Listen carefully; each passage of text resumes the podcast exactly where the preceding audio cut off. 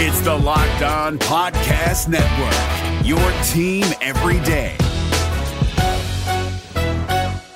At Highland, we're all about celebrating little wins and little ways to innovate digital processes.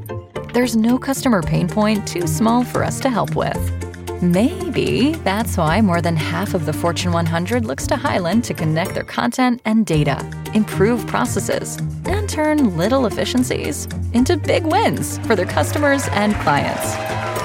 Highland, intelligent content solutions for innovators everywhere at highland.com.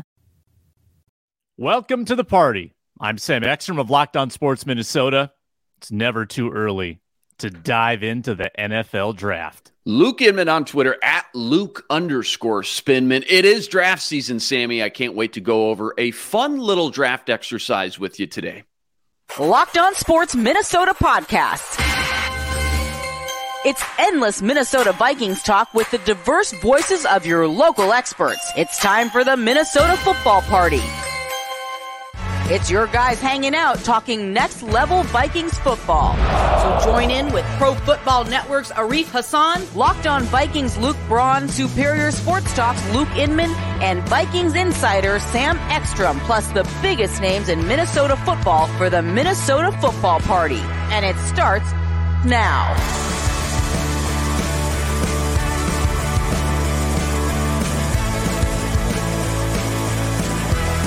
Welcome in Tuesday edition Minnesota football party. I'm Sam Ekstrom. He's Luke Inman, part of this family here at Locked On Sports Minnesota. We're now four days a week on this program, Monday through Thursday.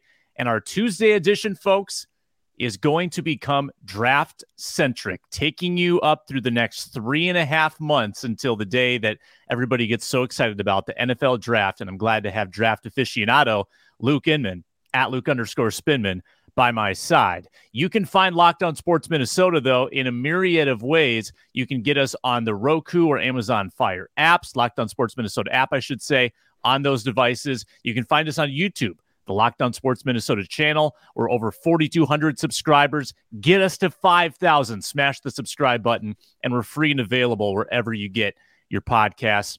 On today's show, I'm going to let Luke just take the reins and I'm going to let him talk a little draft, maybe a, a, little a light Vikings talker to start here, Mr. Inman. Um, it looks like Brandon Staley is staying in Los Angeles. They fired his offensive coordinator, but they didn't fire the head coach. So it looks like he's going to hang out there, and I get it. First year coach over 500, second year coach 10 and 7. There's still a lot of good things happening in Los Angeles, even though they blew a 27 point lead. I think bigger picture, Staley's actually been a pretty good presence for that team. Uh, and as much as I would have loved him on the Vikings sideline, I think he's staying put. So the Vikings might have to look elsewhere for defensive coordinator. But I pose this to you, Luke. This is what I've been noodling on.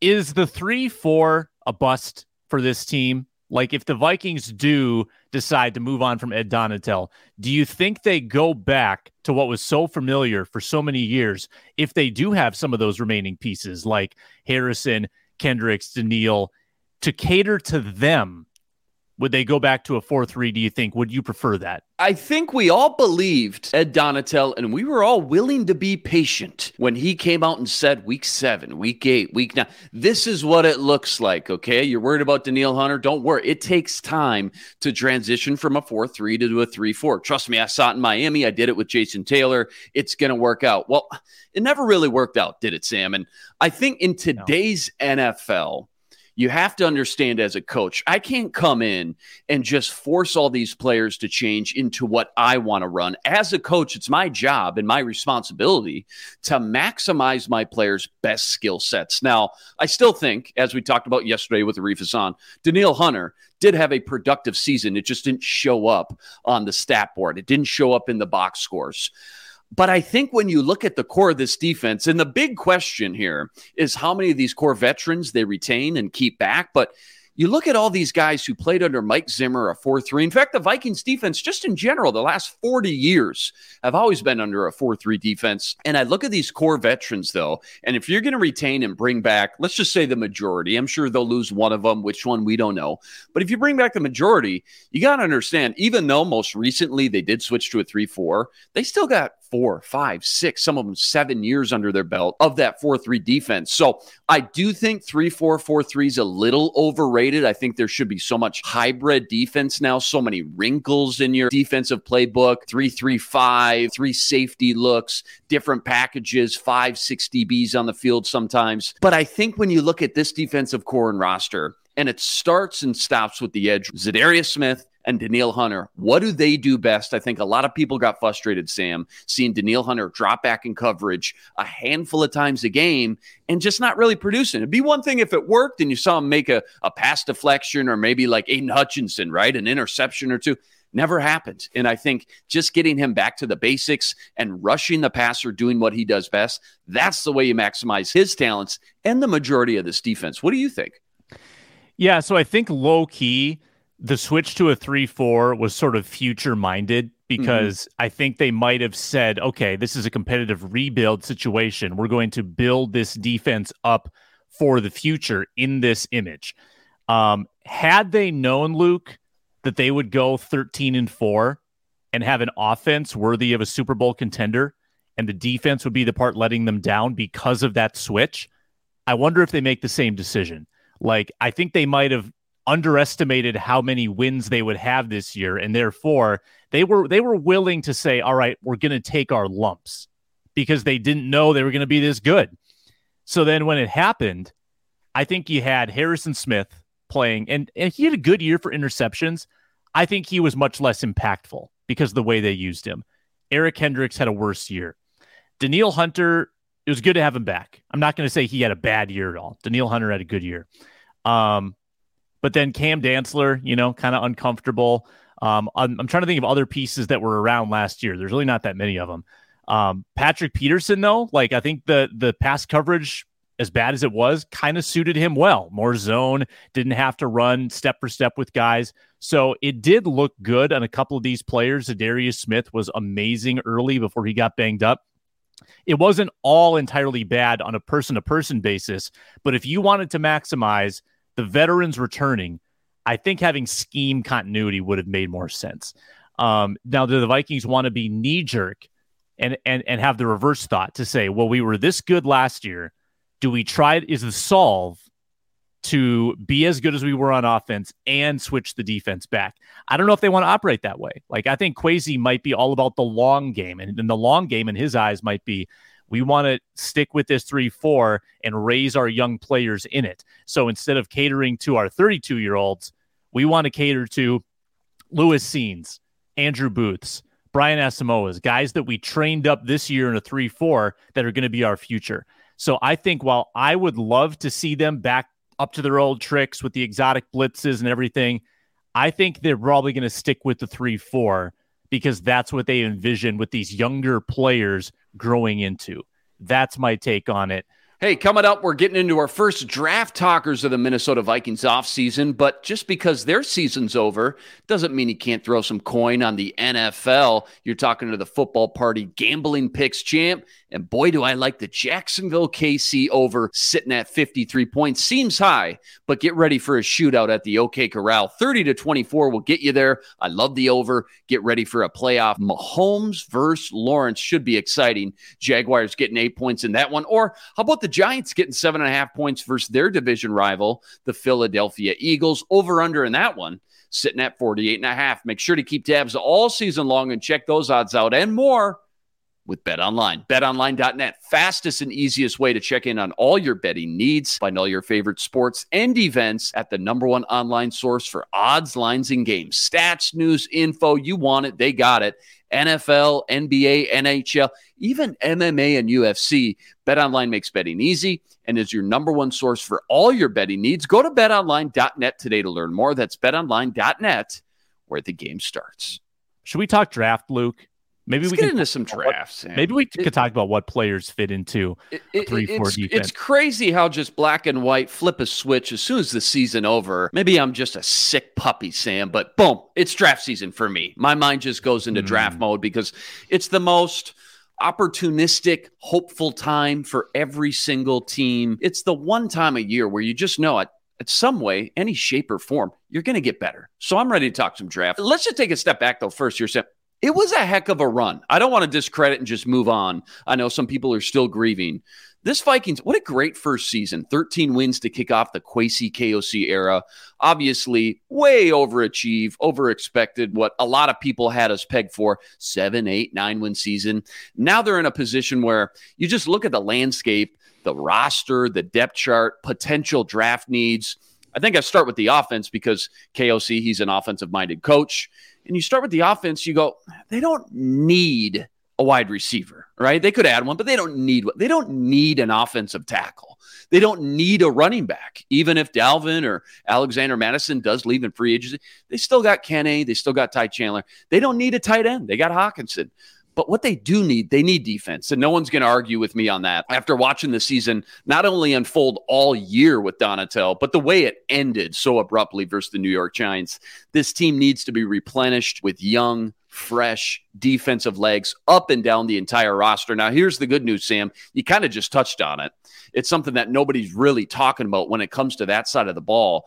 Kwesi in this front office, they did do what they could last draft. They invested a lot of ammo into that side of the ball last April. Let's think mm-hmm. about it. For all the players we've been talking about, the Vikings may potentially lose which is a realistic possibility given the cap. Let's talk about who they're going to get back next year. The Vikings defense next season, they get to add basically a first round safety in Lewis Cine. They get at a second round corner and Andrew Booth Jr., highly regarded out of Clemson. A lot of people had him as a first round cornerback. They get to add a third round linebacker and Brian Asamoah, the only guy really of the group we saw flashes of, mostly special teams, but we know can add a ton of speed and is just ready to step in right away, assuming they do cut someone like Jordan Hicks. They're going to save about five million or so. And yeah. lastly, Another cornerback, three secondary guys. Akayleb Evans, fourth round, very small sample size. Saw him in the Washington game. But if you remember, I got to tell you, I think a lot of us liked what we saw from him in that game. And maybe he's never a true number one alpha, number one, leave him on an island corner but there's potential for him to be in the starting rotation next season. So that's four young, fresh legged defenders, three in the secondary. We really saw nothing from this year that will hopefully now be a just an integral part of the defense from day one in training camp next August. The Vikings and Kwesi virtually did get nothing out of that draft class. You look at a team like the Seahawks, they shocked the world, made it to the playoffs because they killed their draft. We know with one great draft, any team can go from worst to first outside of Ed Ingram, maybe Jalen Nailor flashed a little bit at the end. This draft class did nothing, and it's not Kwesi's fault. It's nobody's fault. A lot of them got hurt, obviously. How much are you realistically expecting if you're a coach from those four players coming back next year from injury? I'm I'm honestly more optimistic than most about this draft class because Cine coming off injury, um, I think Cine has still a lot of potential. Mm-hmm. Andrew Booth worries me because of his past injury history. He seems fragile to me, not sure what he'll accomplish. But then Akayleb Evans makes up for that.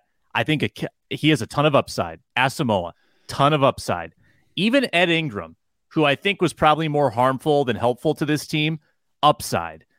Esezi Otomewo got mm-hmm. big snaps late in the year, upside. Ty Chandler, huge preseason, upside. Jalen Nailor, Loved him what, from what I saw in the Green Bay game, a little bit in that Chicago game. Upside. I think there's five or six guys that have a bunch of upside. And if you can capitalize on three of them, like half of those players, turn them into productive starters, I kind of like where they're at. And, you know, injuries prevented them from realizing some of this potential and just having veterans on the team. The Vikings weren't really trying to find starters in a lot of these players because they didn't they didn't have needs. Um, mm-hmm. They they they let them develop and sit on the bench for a year.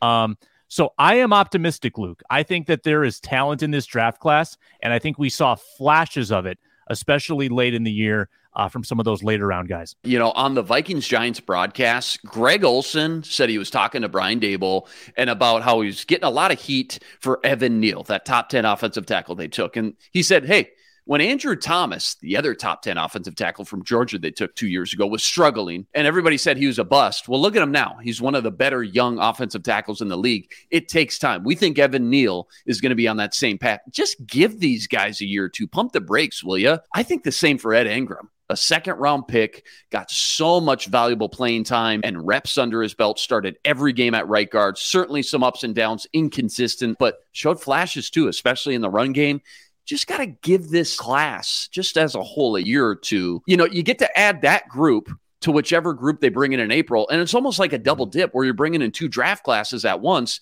except this year's class obviously going to have a year under their belt. They're already going to understand the system and just the NFL nuances of the playbook. Even if it is a new defensive coordinator, the lights won't be as bright for them. That's exciting, I think, Sam. And I bag on this team a lot. The tough decisions Kwesi's going to have to make now. The fact that their window with so many aging veterans might be closing. But you know what?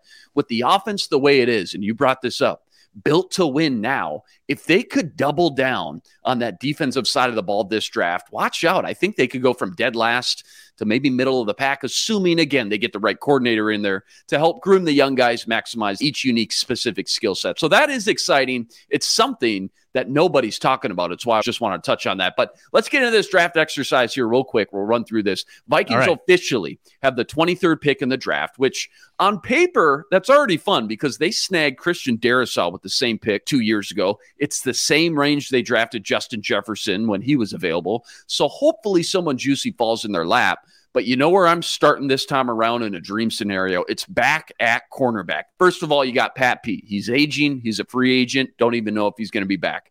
Duke Shelley, free agent, probably bring him back. Is he a staple in that secondary?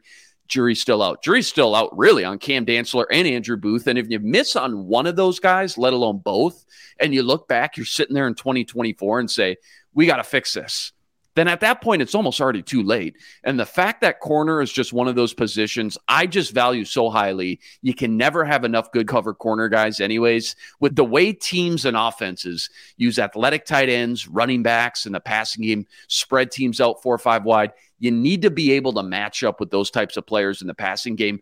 Otherwise, teams will just find that one mismatch. Maybe it's a Chandon Sullivan this display, and they're just going to exploit it all day long. That's just how it works. There is five to six legitimate first round players in this group.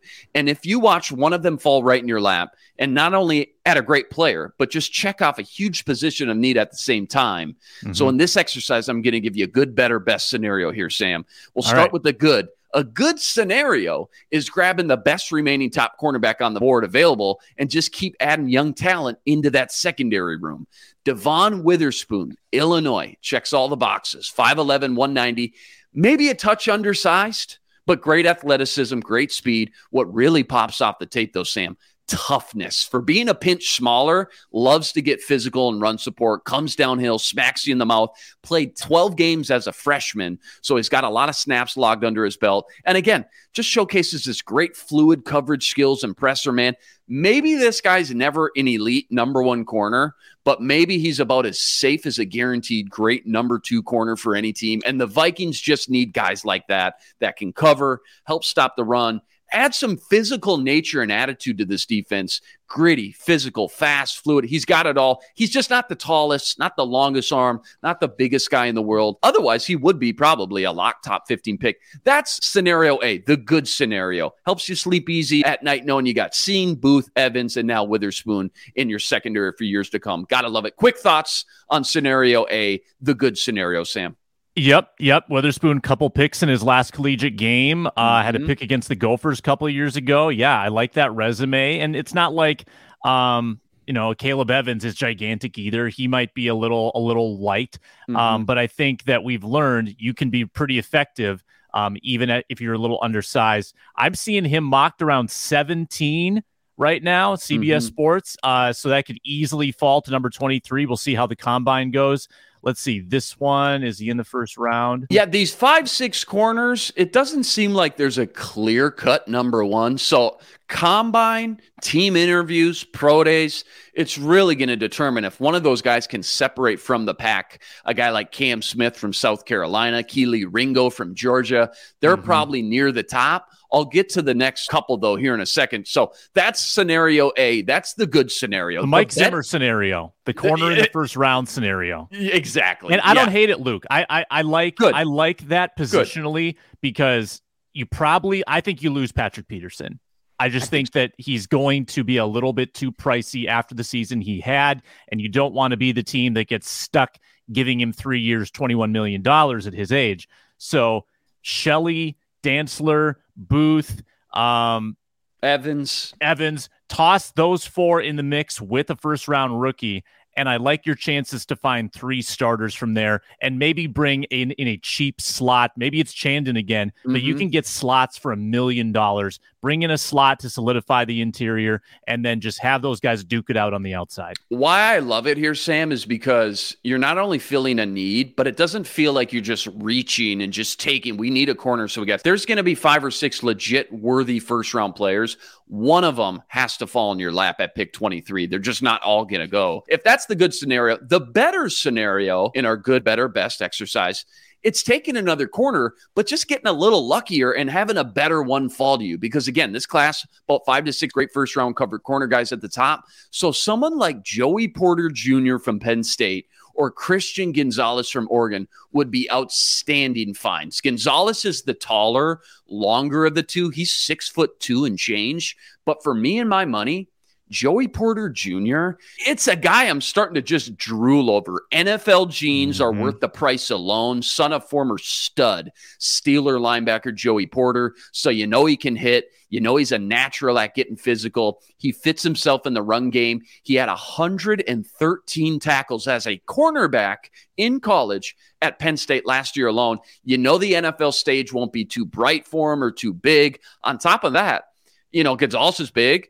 Well, it doesn't mean Joey Porter's small. I mean, he's big too. Six foot one and a half, great speed. He sniffs out the ball, great ball tracking. Dude had 20 passes defended and one interception in 2022. I'll tell you what, Penn State under James Franklin has turned into an NFL pedigree factory for guys like Jaquan Brisker. He's already balling out in Chicago. Micah Parsons, he's a superstar. Arnold Ebiketie, another edge rusher. I think Porter Jr. is the next in line to fit the bill. That would be an even better scenario here. Porter or Gonzalez, you'd be thrilled with if either one fell that far. But for me, it's early in the process. I know I'm already leaning Porter Jr. as a guy who he won't go top 10. He could be one of those guys that falls realistically, a realistic option to the Vikings when they're picking at 23. Of course, again, the combine testing results all going to play a huge factor in how much these guys move up and down. But as of now, these are all legit first round talent players. Thoughts on the better scenario here I've laid out, Sam?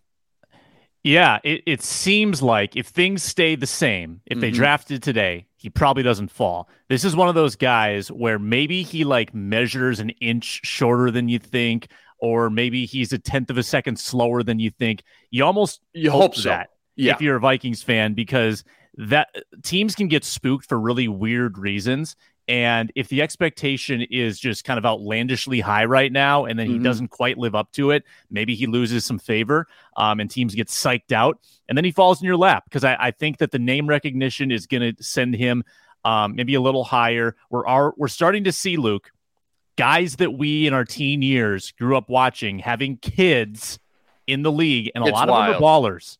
A lot of, and we've, there's a few of them in this class. Marvin Harrison Jr., another mm-hmm. example. Um, the genes are strong. The genes are strong, but it's hard to argue with that physical frame that you laid out for Joey Porter Jr. Um, that sounds that sounds great. Give him to me. Give him to me at 23. Speaking of NFL genes, I don't know if I'll ever get over it. Rick Spielman, I loved you to death. He passed on Antoine Winfield's kid, man. Antoine Winfield Jr. was sitting yeah. right in his lap. Oh, Speaking of oh, all these, you know, NFL genes kind of making their way into the second wave now. Yeah, Marvin Harrison Jr., that dude's going to go top five, if not top 10 for sure. He comes out next year. That's going to be very interesting. One last tidbit about Vikings picking at 23 here, Sam, and needing a cornerback. Now, there is five, six good ones. You'll take any one of them. But I just want to lay this out here for you. The seven teams picking ahead of the Vikings all could go corner. Washington at 16 easily could take a corner. Pittsburgh at 17 needs a corner. Detroit at 18, I could see Joey Porter Jr. going there. Tampa Bay at 19 desperately needs a corner. Seattle at 20 Probably not landed Tariq Woolen and Coby Bryant, but you never know. Chargers at 22, Baltimore at 23. Seven teams right there. You could see two to three corners easily going, if not more. So something to think about, something to worry. I know it's early. Free agency is going to play a huge factor into that, but something to think about there for sure. All right, now let's get to the best scenario here. For me, I look at this class, so many great players, and now the Vikings, they got a long wait from their first pick to their second because of the Hockenson trade. They need more picks, Sam. They just do in the worst way. You want as many lottery picks in your hand draft weekend as possible. Typically, in most classes, once you get past top 15, 20 players, the difference between pick 25 and 45 really isn't that big of a difference. So adding more picks has to be the best option. Unless there's somebody on the board that you just can't pass up, I think you got to try to trade back any way, shape, or form. Best case scenario for the Vikings is almost always, you're going to hear me talk about this a lot, going to include a situation where you trade back to recoup extra picks. You're already picking late, and now you don't have a second round pick. So that means you got to wait from pick 23 to pick 88. You're watching a lot of great players fly off the board, and that hurts. 65 starting caliber players are gone until you pick your second pick. So, best case scenario in this exercise, as we sit here today, Sam, moving back the back end of round one, just like Kwesi did last year. So, we know this is a move he's comfortable with. You're still getting that fifth year option with the first round pick. Let's just use as example the Eagles or the Bills and say a premium talent like Bijan Robinson is still sitting on the board. And either of those offenses is saying, oh my God, if we can get the best running back prospect to come out in years, add him to our offense, it's just too good to pass up. We drop to the back end of round one. And if we're moving back nine spots from 23 to 32, market value, we're getting a second round pick and change. So a second and a fourth, maybe a fifth at least. So now we've got the 32nd pick. We got our second rounder back. We got pick 88. We got the Lions fourth round pick, pick 119. And we got the Bills fourth round pick, number 132. We just went from three picks to 5 mm-hmm. picks in the top four. And now all of a sudden, we can do whatever we want. Now, all of a sudden, we got freedom. We got flexibility to just let the draft fall as it may, take the best players available, and know that we're just going to come away after this weekend with five more players mixed with the four other players we didn't get to see last year, seeing Booth, Asamoah, and Evans into the roster. We've just injected now a lot of youth a lot of speed into that aging lineup to build around. Maybe we start, for example, with another cornerback, Clark Phillips from Utah. He's that sixth corner I keep mentioning. Or maybe it's a receiver, Jalin Hyatt, Tennessee, Josh Downs, North Carolina, Zay Flowers, Boston College. In this exercise, though, Sam, I'm going to go nose tackle. Baylor, Siaki Ika. The dude's insane. 360 pounds, immovable object, great movement skills for his size. He's going to help the run immediately. He adds a new interior pass rusher, something the Vikings just have not had this season. Reminds you a lot of Vita Vea for the Bucs. And think about what he did to that defense, helping them immediately start winning on first and second down again, something we touched on yesterday. The Vikings were atrocious at last year. Gives you the flexibility to let Harrison Phillips play five tech. If you want to bring back Dalvin Tomlinson, great. He can play five tech too on the other side. But now all of a sudden, more options, more versatility, and just some real beef on your defensive line. Something we saw them lose the trench game a lot this year, like versus the Cowboys. Sam, you take BPA, whoever that is, but if you're moving down, I really like adding the best defensive tackle remaining, adding some muscle to the middle of the defense, build this defense from the inside out. What do you think? Well, Tomlinson, probably unaffordable. Mm-hmm. And the Vikings haven't had like a, a gigantic stopper in there for, since Linval Joseph. Yeah. Uh, something. Wh- why do I feel like this 360 pound guy is going to be able to run like a four eight?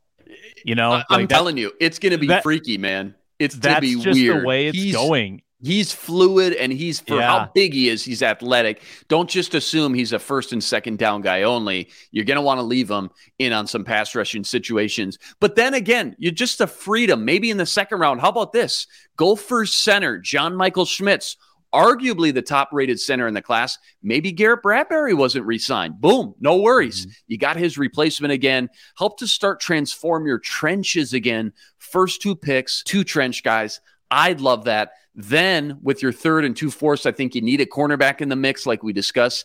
TCU's Tre'Davious Hodges Tomlinson, undersized, so he won't go top two rounds, but he's also a natural fit at nickel cornerback inside. He can help replace Chandon Sullivan, whether it's this year or next. This guy won the Jim Thorpe Award for the nation's best DB Great value, fills a big need at inside cornerback. Last two picks, I think KOC needs a toy. Go receiver, go developmental quarterback. That's the ideal situation, the best situation in our good, better, best draft exercise today, Sam. What do you think about that? I think fans would love John Michael Schmitz. I think uh, if you're going to go after a center, um, might make sense to draft him. I mean, I, I know you don't want to necessarily spend draft capital high on the interior line, mm-hmm. but I like having that cheap team control for, for the next four years. Yeah. And center's yeah. pretty important. Like the, the center quarterback relationship is very important. I wouldn't obviously spend a first on John Michael Schmitz, but because of his age, people might not what not might not be rushing to draft him because he's pretty old. Um, so I could see him falling into the second round. And if you've amassed more picks with the trade back, then it's kind of playing with gravy, some house money. And then I think that would make a little more sense. All uh, comes down to obviously free agency. We got to know first and foremost, this is going to have a huge trickle effect. Is Patrick Peterson coming back? Is Dalvin Tomlinson coming back? Is Chandon Sullivan coming back? Is Garrett Bradbury coming back? That's going to influence and impact what we do in the draft, who we have to target. But just today in this fun little exercise, good scenario, cornerback Devon Witherspoon, safe, sexy. Better scenario, just a better corner, Joey Porter Jr., Christian Gonzalez. But but the best case scenario, trade back, especially if you can't retain a lot of those guys, get some extra picks. I took the mammoth nose tackle from Baylor, get some beef in the trenches, help replace Bradbury with John Michael Schmitz. Hodges from TCU, Jim Thorpe Award winner, helps replace Sullivan. But now you got a young core all of a sudden, Sam. The older guys are gone. And now you got an influx of young new talent that, like you just said, you have team control over. You're paying on the cheap for the next four to five years. Luke, we're going to get this level of draft analysis from you every Tuesday going forward on the Minnesota Football Party mailbag edition. Tomorrow, we've got Carol Evans, Reggie Wilson in the mix. Can't wait for that. And then Thursday, the full crew with Luke Braun and Arif Hassan. It's the Minnesota Football Party. Subscribe on YouTube, free and available wherever you get your podcasts. Luke, good show. We'll talk to you next time. Sounds good, brother. Talk to you soon. It's the Minnesota Football Party. Hey, Prime members, you can listen to this locked on podcast ad free on Amazon Music. Download the Amazon Music app today.